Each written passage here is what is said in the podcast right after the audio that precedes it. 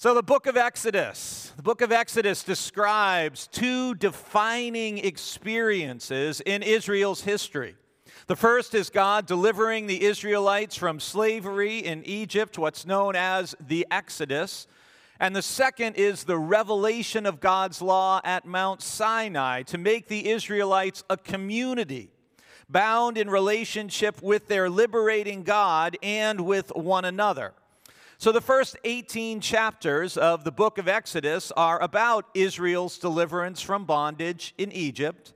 And then chapters 19 to 40 are about their time at Mount Sinai, where the covenant with God was made and the laws governing their life together were given and shared. And at the center of these two incredibly important experiences is Moses who's both the prophetic interpreter and instrument of God's deliverance, as well as the mediator of the covenant between God and the people. So it's not an understatement to say that Moses is clearly one of the most important people we meet in the pages of the Bible. And he lays the spiritual foundation on which later generations built. And in Exodus chapter 3, in verses 1 through 15, it describes God's call of Moses to serve God and to serve God's people. Listen to the story. Moses was keeping the flock of his father in law Jethro, the priest of Midian. He led the flock beyond the wilderness and came to Horeb, the mountain of God. There, the angel of the Lord appeared to him in a flame of fire out of a bush. He looked, and the bush was blazing, yet it was not consumed.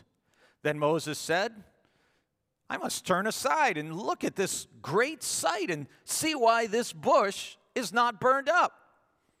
When the Lord saw that he had turned aside to see, God called to him out of the bush, Moses, Moses. And he said, Here I am. Then he said, Come no closer. Remove the sandals from your feet, for the place on which you are standing is holy ground. He said further, I am the God of your father, the God of Abraham, the God of Isaac, and the God of Jacob. And Moses hid his face, for he was afraid to look at God. Then the Lord said, I have observed the misery of my people who are in Egypt. I have heard their cry on account of their taskmasters. Indeed, I know their sufferings, and I have come down to deliver them from the Egyptians and to bring them up out of that land to a good and broad land, a land flowing with milk and honey. To the country of the Canaanites, the Hittites, the Amorites, the Perizzites, the Hivites, and the Jebusites. The cry of the Israelites has now come to me. I have also seen how the Egyptians oppress them. So come, I will send you to Pharaoh to bring my people, the Israelites, out of Egypt. But Moses said to God, Who am I that I should go to Pharaoh and bring the Israelites out of Egypt?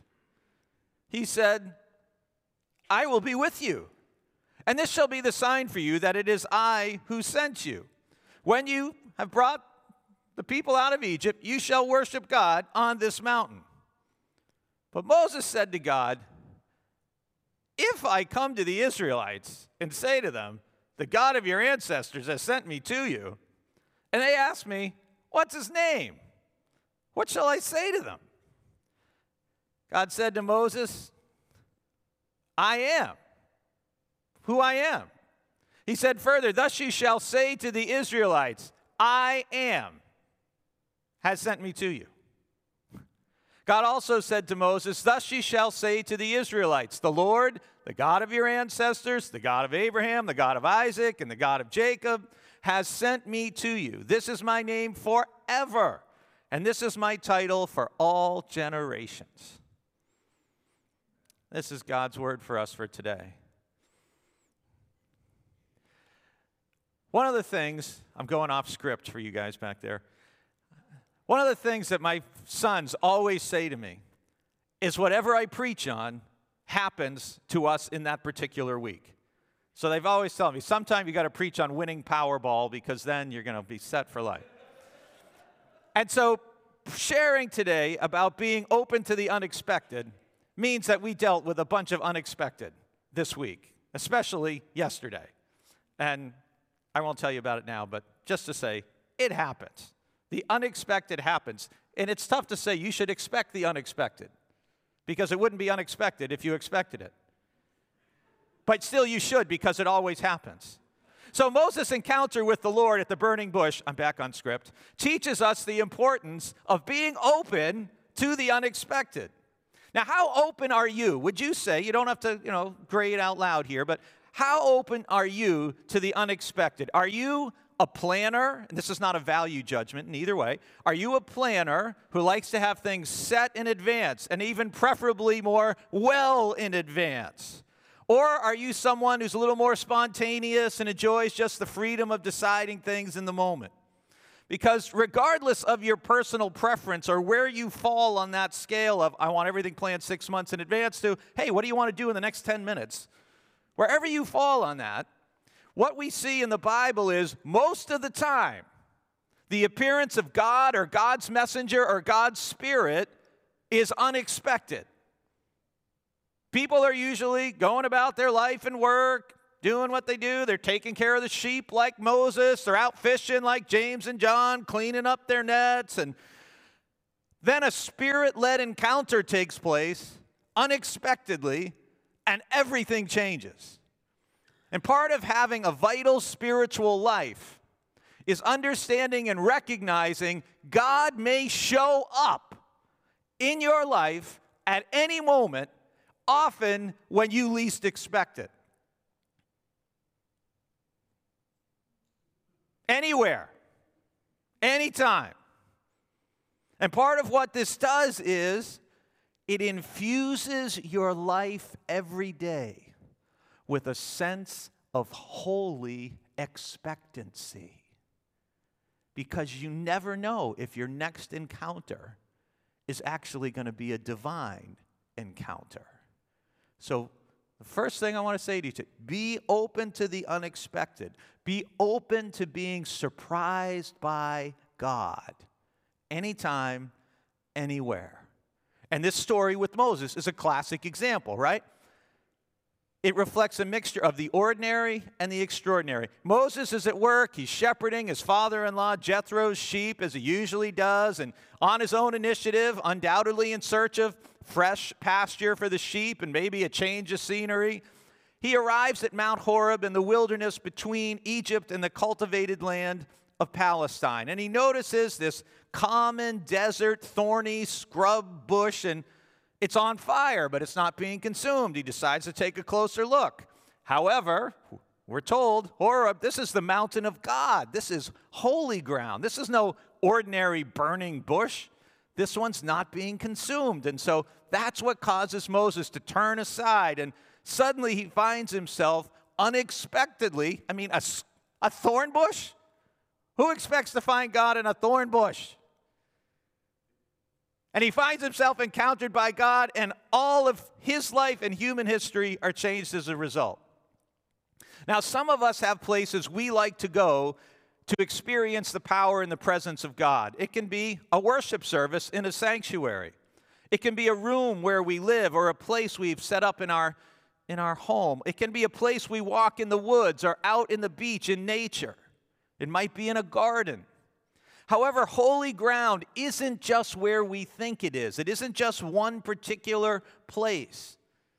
Sometimes when and where we least expect it in places we don't anticipate. God may come to us when we don't have any plans to meet God. When you come to worship on Sunday morning, when you tune in to watch, hopefully you come with some level of expectation. You know, you never know what can happen in worship. I might hear God speak. I might sense God's spirit as we worship together as a community, right? When you come here, I hope you have at least a slightly elevated sense that something might happen. You don't necessarily feel that when you go to the grocery store, but it could happen. It could happen. So you got to keep your eyes open for God in the ordinary and the unexpected because you never know what you might see or hear. So here's Moses wandering around out in the wilderness, minding the sheep, minding his own business. And I was like, wow, what's that? Just like in the Gospel of Luke, right? The shepherds are out taking care of the sheep. Whoa, what's that? Moses, just like the shepherds in Luke 2, just like the disciples who are called by Jesus to follow him, just like you, is called to an adventure. And Moses' particular adventure is to leave the sheep, to leave his good wife Zipporah, and to go to the most powerful person in his known world to tell him to let his cheapest labor leave for nothing to go to a new land and a new life. That's all. Doesn't seem too hard. So Moses' old life is a shepherd's ending, and his new life is God's deliverer's beginning, all because he was open to encountering God in an unexpected place. The second thing I want to share with you is a little about the God who shows up unexpectedly to Moses. Because the God we worship is a God who delivers. After our church softball game on Friday night, which we won, um, Frank DiStefano, who's our wonderful coach, he had ordered pizza for the team, and he went over and he got it, and he actually drove it in his car onto the field back for us. So, uh, and I looked at him as he brought the pizza in his vehicle. I said, you know, this is perfect because we worship a God who delivers. And look at this. this. So, but God delivers people from bondage and from affliction. And we just did a series on what God is like. And Joe preached a whole sermon about God who delivers. And we see the echoes of this. And Exodus chapter 3, which tells us God heard the cries of the people. God remembered the covenant with Abraham and Isaac and Jacob. And God saw the people of Israel and God knew their condition. And God promises to bring the people of Israel out of affliction in Egypt to a land flowing with milk and honey, which is why I always have milk and honey in my tea. It just feels so biblical. So God heard, God remembered, God saw, God knew, God promises. I mean, God is aware of what's going on and God acts. And when you read in the beginning of the book of Exodus, you quickly discover I mean, the Israelites are living under a great deal of strain and pressure. They worked long hours at exhausting manual labor in a hot environment for very little pay. And when the king of Egypt dies, the Israelites are hoping the new king would be less harsh, you know, no new massive building programs, but it doesn't happen. And they're disappointed and they cry out to the Lord, and God heard their cries. God remembered the covenant made with Abraham that through him a great nation would be born, and all the peoples on the earth would be blessed. And if the Israelites died in Egypt, the covenant and God's promises would fail. And we know from early in the Bible there are principalities, powers, and even people who actively work to defy God and to oppose God's will. We certainly will see that with Pharaoh if you read in Exodus. However, God doesn't stand idly by. God sees and God knows what's taking place, and God promises to do something to bring about a better future. And that's where Moses' story, to me, really gets interesting because the burning bush is not just God pulling off some pyrotechnic stunk to get Moses' attention. It leads to the third thing, which is God has something for Moses to do. And Moses' mission, should he choose to accept it, is to bring the people back to this very same mountain to worship the God who hears their cries, sees their suffering, and sends a messenger to deliver them so they can hear how they're supposed to live in relationship with God and with each other. And I think God is still in the habit of encountering people in the ordinary and unexpected places of life and encouraging you to a response of obedience within God's plan. God has something for you to do. It doesn't matter how old you are, it doesn't matter what stage you're at in life. I really believe God always has something for us to do. And this story in Exodus 3 is this classical biblical story in which God's act of revelation is joined with a call to commitment. Because the God who delivers, guess what? Works through people to accomplish what needs to be done. Well, let's look at Moses for a few minutes because he's such a significant figure. When I say the name Moses, what's the first picture or image that comes to your mind? If you're my age or older, exactly as I heard, it's Charlton Heston, right? Yeah, Charlton Heston, strong, forceful, commanding presence. That's Moses. For some people who are younger than me, it may be the 1998 animated film, Prince of Egypt, right? Still pretty, you know, there we go. So the picture we get of Moses in the Bible is a little different than the bold, powerful, forceful Moses of the movies. And there's a tendency to take individuals like Moses in the Bible and we turn them into these like superhuman figures when in fact they're much more like us. Rather than being bold and courageous, Moses is afraid, feels totally inadequate to do what God wants him to do, is afraid what other people are going to think of him, and wonders whether God's plan will even work. That's what the Bible says about Moses. He thinks there's nothing in his life that has prepared him for what he's now supposed to do. And at one time or another, I'd bet many of you have felt the same way. And given the magnitude and the importance of what Moses is being asked to do, Moses, frankly, would rather not have the job. One of my favorite American authors is the 19th century author Herman Melville. And he wrote numerous short stories, and one is called Bartleby the Scrivener. I don't know if any of you have ever read that. But in the days before computers and copying machines, a scrivener spent all his time, all day, copying documents by hand. And it was tedious, boring, soul sapping work all day long, just copying. And Bartleby hits a breaking point, and he can't take it anymore. And his, his boss tells him to do something, and he simply replies, I would prefer not to. And this is not received well. And, you know, how would you, would you like to say that to your boss sometime? You know, your boss says, hey, I need you to go do X. And you go, you know, I'd, I'd prefer not to. Well, just like at many other places of employment, Bartleby is not employed for long. It doesn't go over well. And soon he's out on the job, out on the street, and he still just keeps saying, I, I would prefer not to. Well, perhaps you've dreamed and you've had an aspiration that God would knock on your door or appear to you in a burning bush in your yard and say, you know what? There's serious work to be done for the kingdom of God, and you are just the person I have in mind for the job. So come on, I'll tell you about it on the way. Let's go! Or maybe your life seems so busy and full, even and maybe even especially if you're retired, and you just as soon not have God approach you with some monumental task to help the Lord's work of delivering people from sin and oppression, Moses certainly falls in the latter category. God says, I've heard, I've seen, I've got something, something's got to be done. Go get him, Moses. And Moses' response is not, Lead me, Lord. It's not, All the way, I'm going to follow you. It's not, I'm in the Lord's army. It's more, I would prefer not to.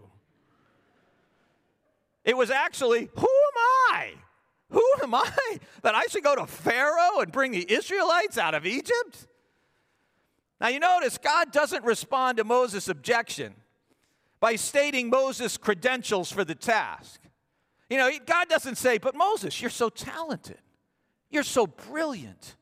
You know, you're so such a courageous leader. You have a PhD in crisis management you know, with a minor in tactical maneuvers with large groups of unruly, disobedient people. God says nothing about Moses' worthiness. He says nothing about his qualifications. All God said is, I will be with you. And that's supposed to be enough. I will be with you. Is the fact that God assures Moses of divine companionship enough? Ask yourself if it would be enough for you. Moses is still very non committal. And he wonders out loud if I come, doesn't that sound forceful and Charlton Heston esque? If I come to the Israelites and say to them, The God of your ancestors has sent me to you, and they ask me, What is his name? What shall I say to them? And God, maybe starting to get a, a tad restless with Moses' lack of enthusiasm, says basically, I am. Like that should be enough. Just, I am who I am. And that's still not enough. And if you were to read all the way through Exodus chapter 3 and Exodus chapter 4, what you see is Moses just, he keeps piling up the excuses like a kid building something with Legos. I mean, there's just one after another after another about why he can't do what God wants him to do. People won't believe me. I don't have any authority. I've never been eloquent or a good speaker. Until finally, out of excuses, he says, Oh Lord, please send someone else to do it. You know? Rather than being some lofty figure we can't identify with, Moses ends up sounding very human. Who am I to do this job? Who are you to ask me to do it? What if people don't believe me? I'm not gifted enough. Please excuse me. I'd prefer not to. Here I am. Send Aaron. So you may be wondering, what does this have to do with you today? Well, maybe God hasn't called you to end the conflict in the Middle East. God may not be showing up in your backyard saying, I got a great job for you to do in North Korea, let's go. God may not be asking you to solve some global crisis. However, the God who shows up unexpectedly and delivers those who are oppressed or suffering wants to be in relationship with you and has expectations for that relationship and your relationship with others. And those are given in Exodus 20 in the Ten Commandments that we heard earlier. And while you may not be called to a task as monumental as that of Moses, there are still jobs to be done in our own time. There are needs to be met, challenges to be overcome, lives to be touched, and God wants you to be a part of God's hope and deliverance in our world.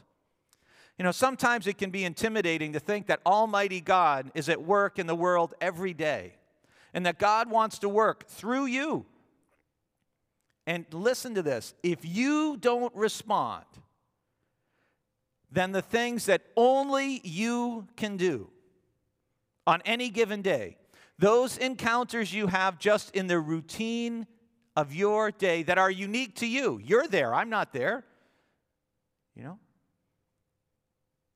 If you don't do it, those things won't happen, they won't take place because every person is unique and God works uniquely through each person. And God reaches the world through God's Spirit moving in the lives of people.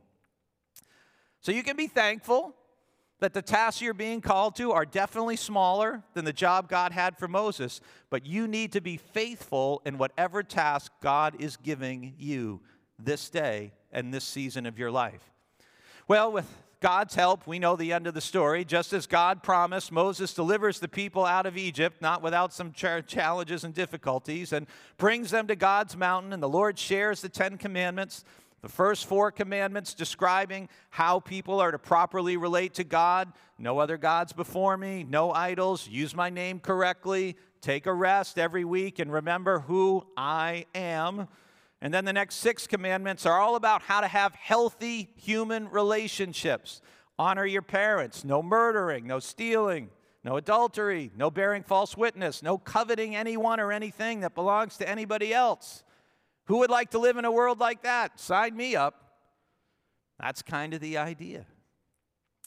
Well, God promises to be with us as we seek to do God's will, what God wants and needs to be done. So I just want to encourage you today be open to encountering God in the unexpected and ordinary places, even at work, like Moses did, because you never know when you might encounter a messenger of God or when you may be God's messenger for someone else. May the God who hears, sees, and knows be present to you, whatever you're facing this day. Let's pray. God, we thank you for the gift of your presence, the gift of your spirit, the gift of your word, and the gift of your son. And we pray today that you would help us to have open minds and spirits and hearts, and to look for and to recognize the importance of being open to the unexpected. God, give us eyes to see and ears to hear how you are present in our life this day and in this coming week, we pray. In Jesus' name, amen.